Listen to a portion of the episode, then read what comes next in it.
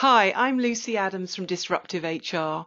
Welcome to one of our podcast series where you'll hear from HR practitioners who are genuinely doing things differently. If you're looking to change your HR practices, then why not check out the Disruptive HR Club? It's got tons of videos, webinars, and downloadable guides that will give you all the ideas and practical help you'll need. Check it out at www.disruptivehr.club. So, hello, and welcome to another podcast from Disruptive HR. And normally, with these, we kind of interview people who are in and around the HR profession who are doing things differently. But today's slightly different because um, I'm actually talking to my mate. Woo! Hello. you have to say that. I'm your mate. No, you are my mate. You are my mate um, whether you like it or not, and also my business partner, Karen. So we've just thought actually it might be quite useful to pick up on just some of the questions we get around changing performance management. Because it's still probably the number one area, isn't it? It does seem HR to be. are trying to do things differently. Um, yeah, I don't know why that is. I just sometimes wonder whether we just sort of overcomplicating it of thinking that it's a process. And performance management when you really think about what you're trying to do it's just good leadership not a process. Yeah maybe that's it. Maybe it's because our starting point is we need a new system. Yeah. Um, because we've been so geared up to record performance, measure performance, as opposed to focusing on improving performance. And if we're trying to find different ways of recording and measuring, we end up kind of back at square one, don't we? Mm. Whereas actually, what we're trying to do really is improve performance. We're trying yeah. to get managers to have better conversations. And if you start with that outcome, then you don't end up with a system. No. Um, I just think that we're seeing definitely, finally, a lot of change. Yes. You know, I think when you and I started Disruptive HR, probably, oh God, it's six years now. So yeah. Can't be seven, can it? Six years. Six. Um, I think that we, it was really unusual you know people were there were some companies doing it but they tended to be the outliers the slightly wackier ones yeah uh, smaller companies that were just maybe starting up and whereas now i think you know in every sector we're seeing it aren't we whether it yeah. be I mean, we had an um, investment bank talking to us recently about it. You know, retail, pharmaceuticals. I mean, wh- whatever. You know, I think it, it's happening it's no that, longer than it is happening but i think what we're still seeing now even sort of six years on is it's the things like oh we've dropped ratings you know and then nothing else really has changed or we've got or still you know we've managed to get it onto one page or um you know we're get having regular conversations oh but we still do have an annual appraisal yeah, so it's yeah. there is some good stuff happening but i don't think people are literally starting from scratch and saying what is it we're trying to achieve? And how would we get there yeah, that doesn't yeah, involve you're right you're right. Process. what they start with doing is kind of what can we let go? Yeah. As opposed to starting from what's the outcome we're trying to achieve and what could this look like? They try and dismantle it. It's a bit like um, you were talking to a client um, recently weren't they weren't you about changing their leadership competency framework. And if yeah. you start from a question, a point of what can we let go, what can we drop, actually it's really hard because everyone's got a view about what needs to be in there. Whereas if you start from what is it we're trying to achieve, um, then you can come at it with a real freshness. Let's just kind of have a look at what the key changes are that we're yeah. seeing. So you mentioned the no ratings. Yes. And that's the kind of no-brainer, isn't it? You know, the idea that if we rate someone out of five, if I was to tell you that you were a two, you know, what does that actually do for your performance? Um, and we also know that managers suffer from rater bias, not because they're bad human beings or bad managers, but just because they're human. Yeah. And we all suffer from rater bias. So dropping that as a as a starting point i think makes absolute sense because you're then moving out of trying to categorize assess judge um, retrospective performance and starting to move more into what could it look like what's the future how are you doing etc so what are the other trends that you're seeing?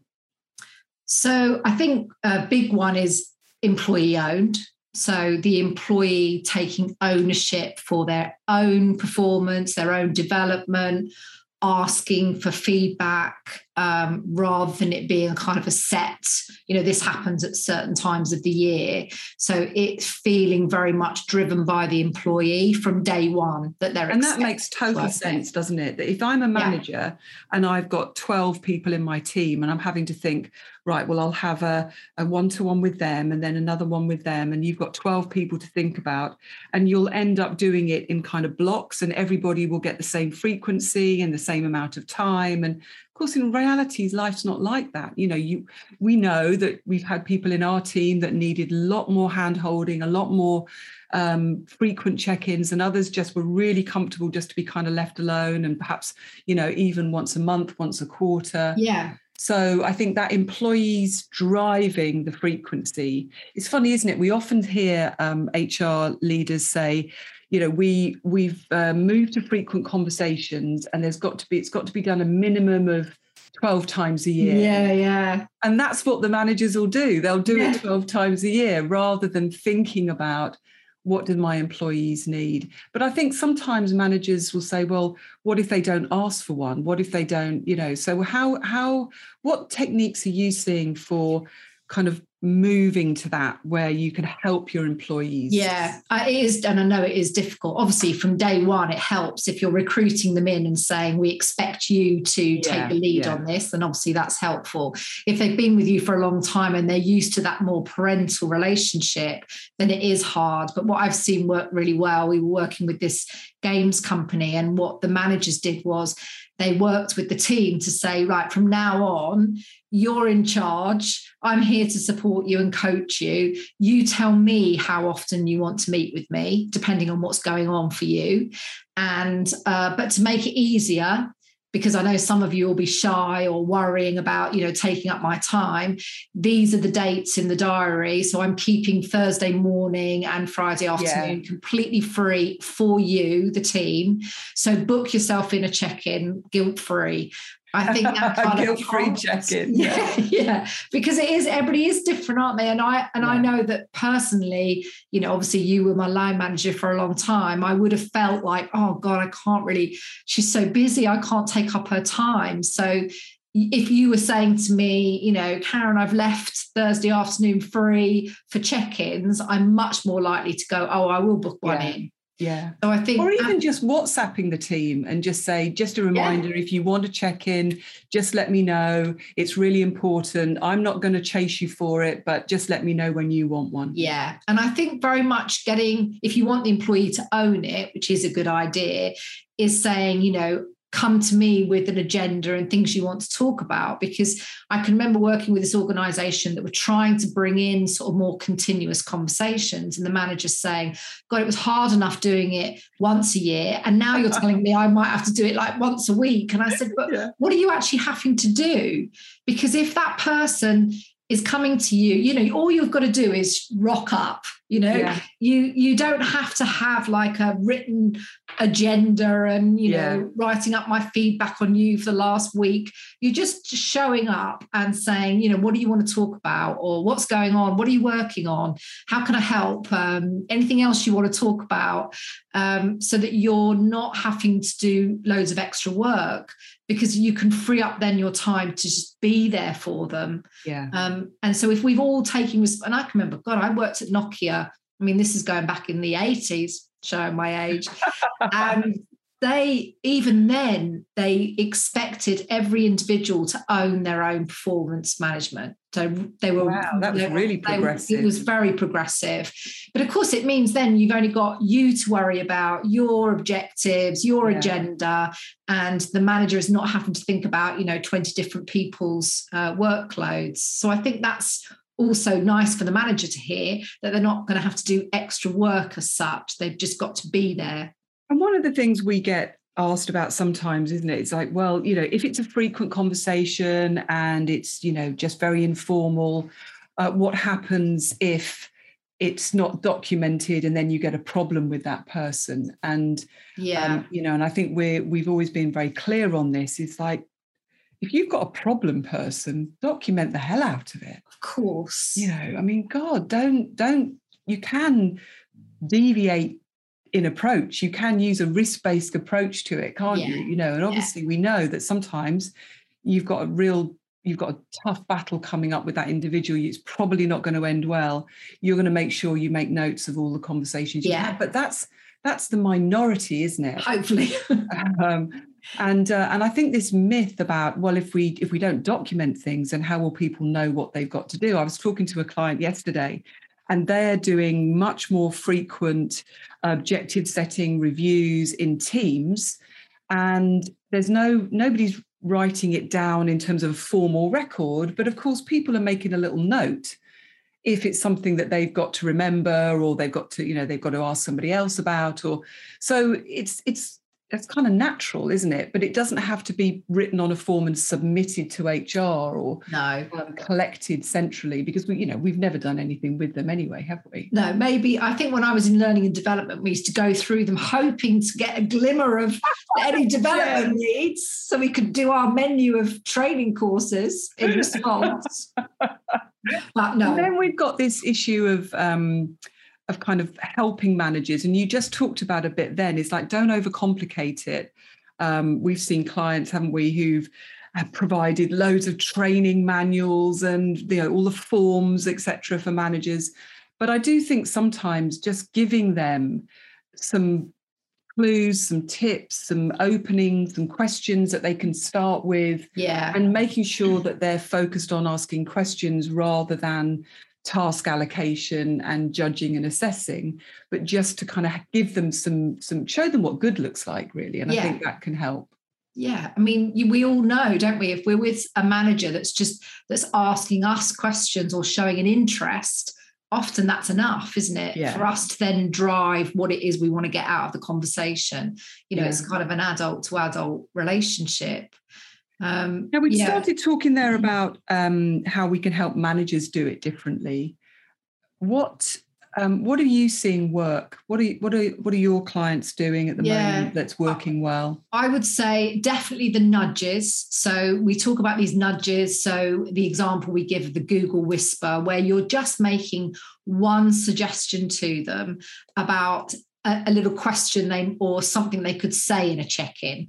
Um, again, it's back to this problem about it not being a process. And whenever we talk about the fact that managers should be having conversations about, you know, the everyday check-in, the career conversation, the appreciation, uh, you know, all those other things, they see it as like this linear, okay, so now I've got to sit down and have a, a yeah. career conversation, and now I've got to sit down and have an appreciation. And it's like, it's not separate conversations, yeah. it's your toolkit of when it's the right moment to be able to, in a check in, say, let's just have a look five minutes thinking about you and your career and your aspirations and you know things that you're learning at the moment or or anything that you might i can help you with in terms of where you want to go with your career or something you're really keen on finding more about so that it becomes much more casual. So i think those nudges are really helpful to kind of go why don't you try with your team in their check-in asking this question? Yeah so just uh, one or two suggestions. yeah, yeah i think they really like that that.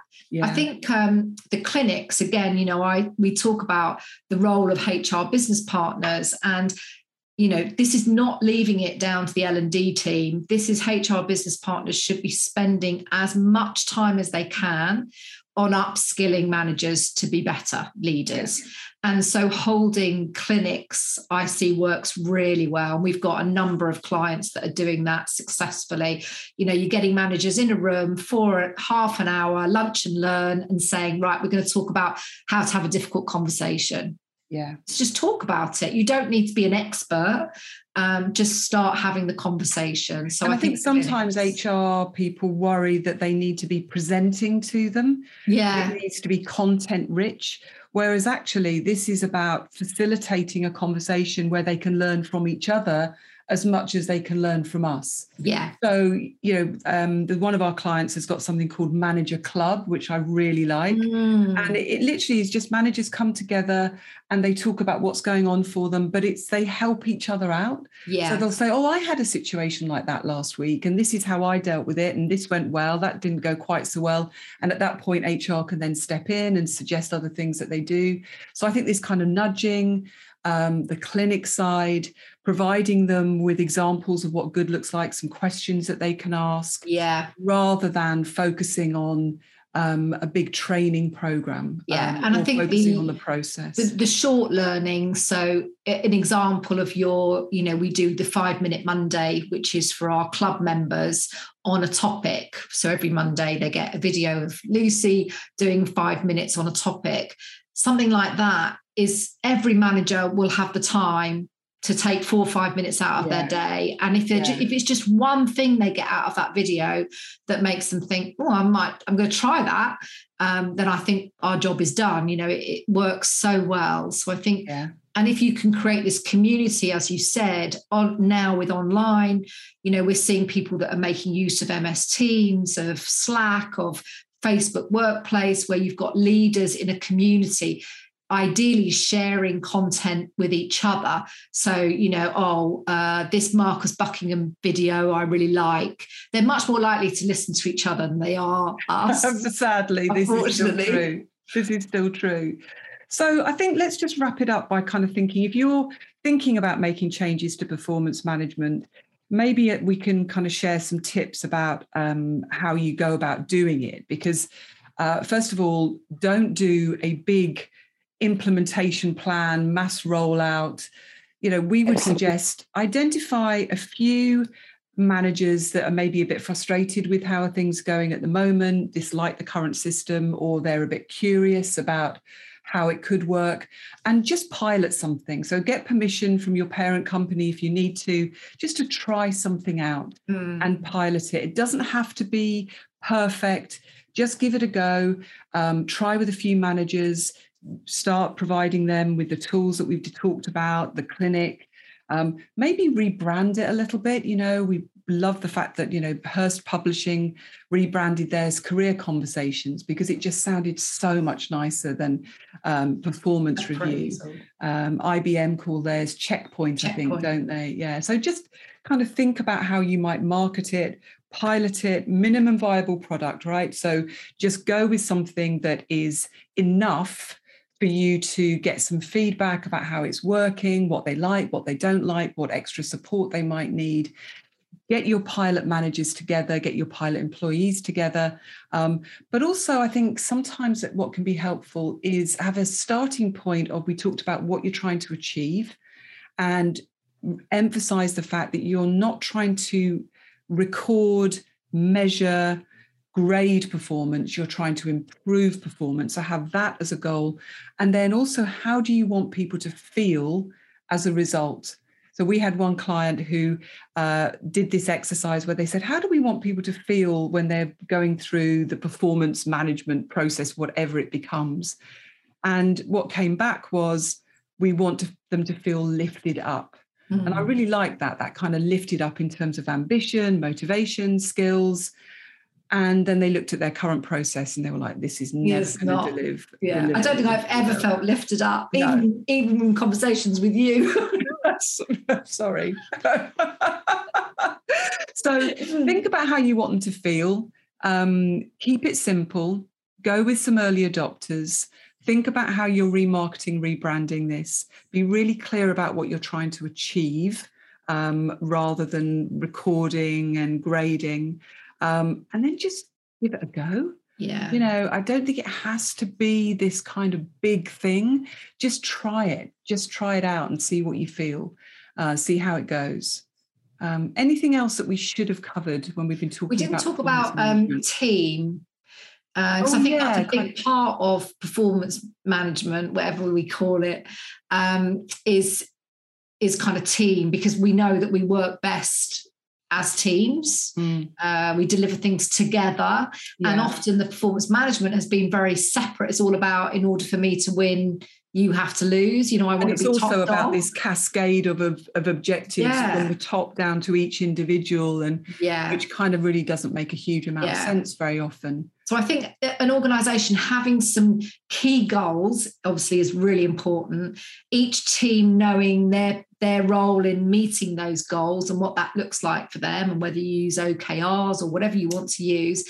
And then all the tasks that fall out of that are going to be with individuals. But as a team, you're talking about them. So you feel very joined up. You can change them, say, no, you don't need to work on that anymore. Our priorities have changed. We're going to all work on this. Yeah. You know? And we're seeing, aren't we, organizations like Patagonia, like Spotify, who are really focused on that regular um, Yeah. updating. Again, not necessarily formally submitted, but just this regular review, changing the frequency of objective setting away from annual, quarterly.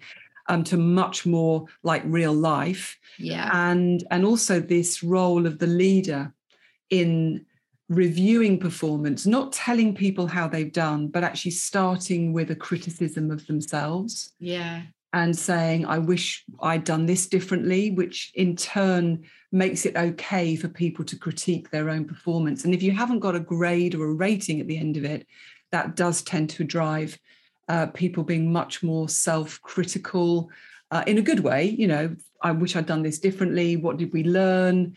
Um, how could we um, improve it next time? So you begin to factor into your team meetings not just the review the objective setting but but also that continuous improvement innovation as a result i think that probably covers it doesn't it Yeah. Simple. sounds so easy of course it's not easy we know that performance reviews are deep rooted Yeah. very often intertwined with bonuses and l&d and various other things and promotion and talent management but i think you're right I mean, we started off by saying we probably overcomplicate this and and i think we we can just strip it right back to what did we want when we set out with these awful performance management systems is we wanted managers to have a conversation so instead of trying to compensate and make them do that is actually help them to do that better by stripping away the process.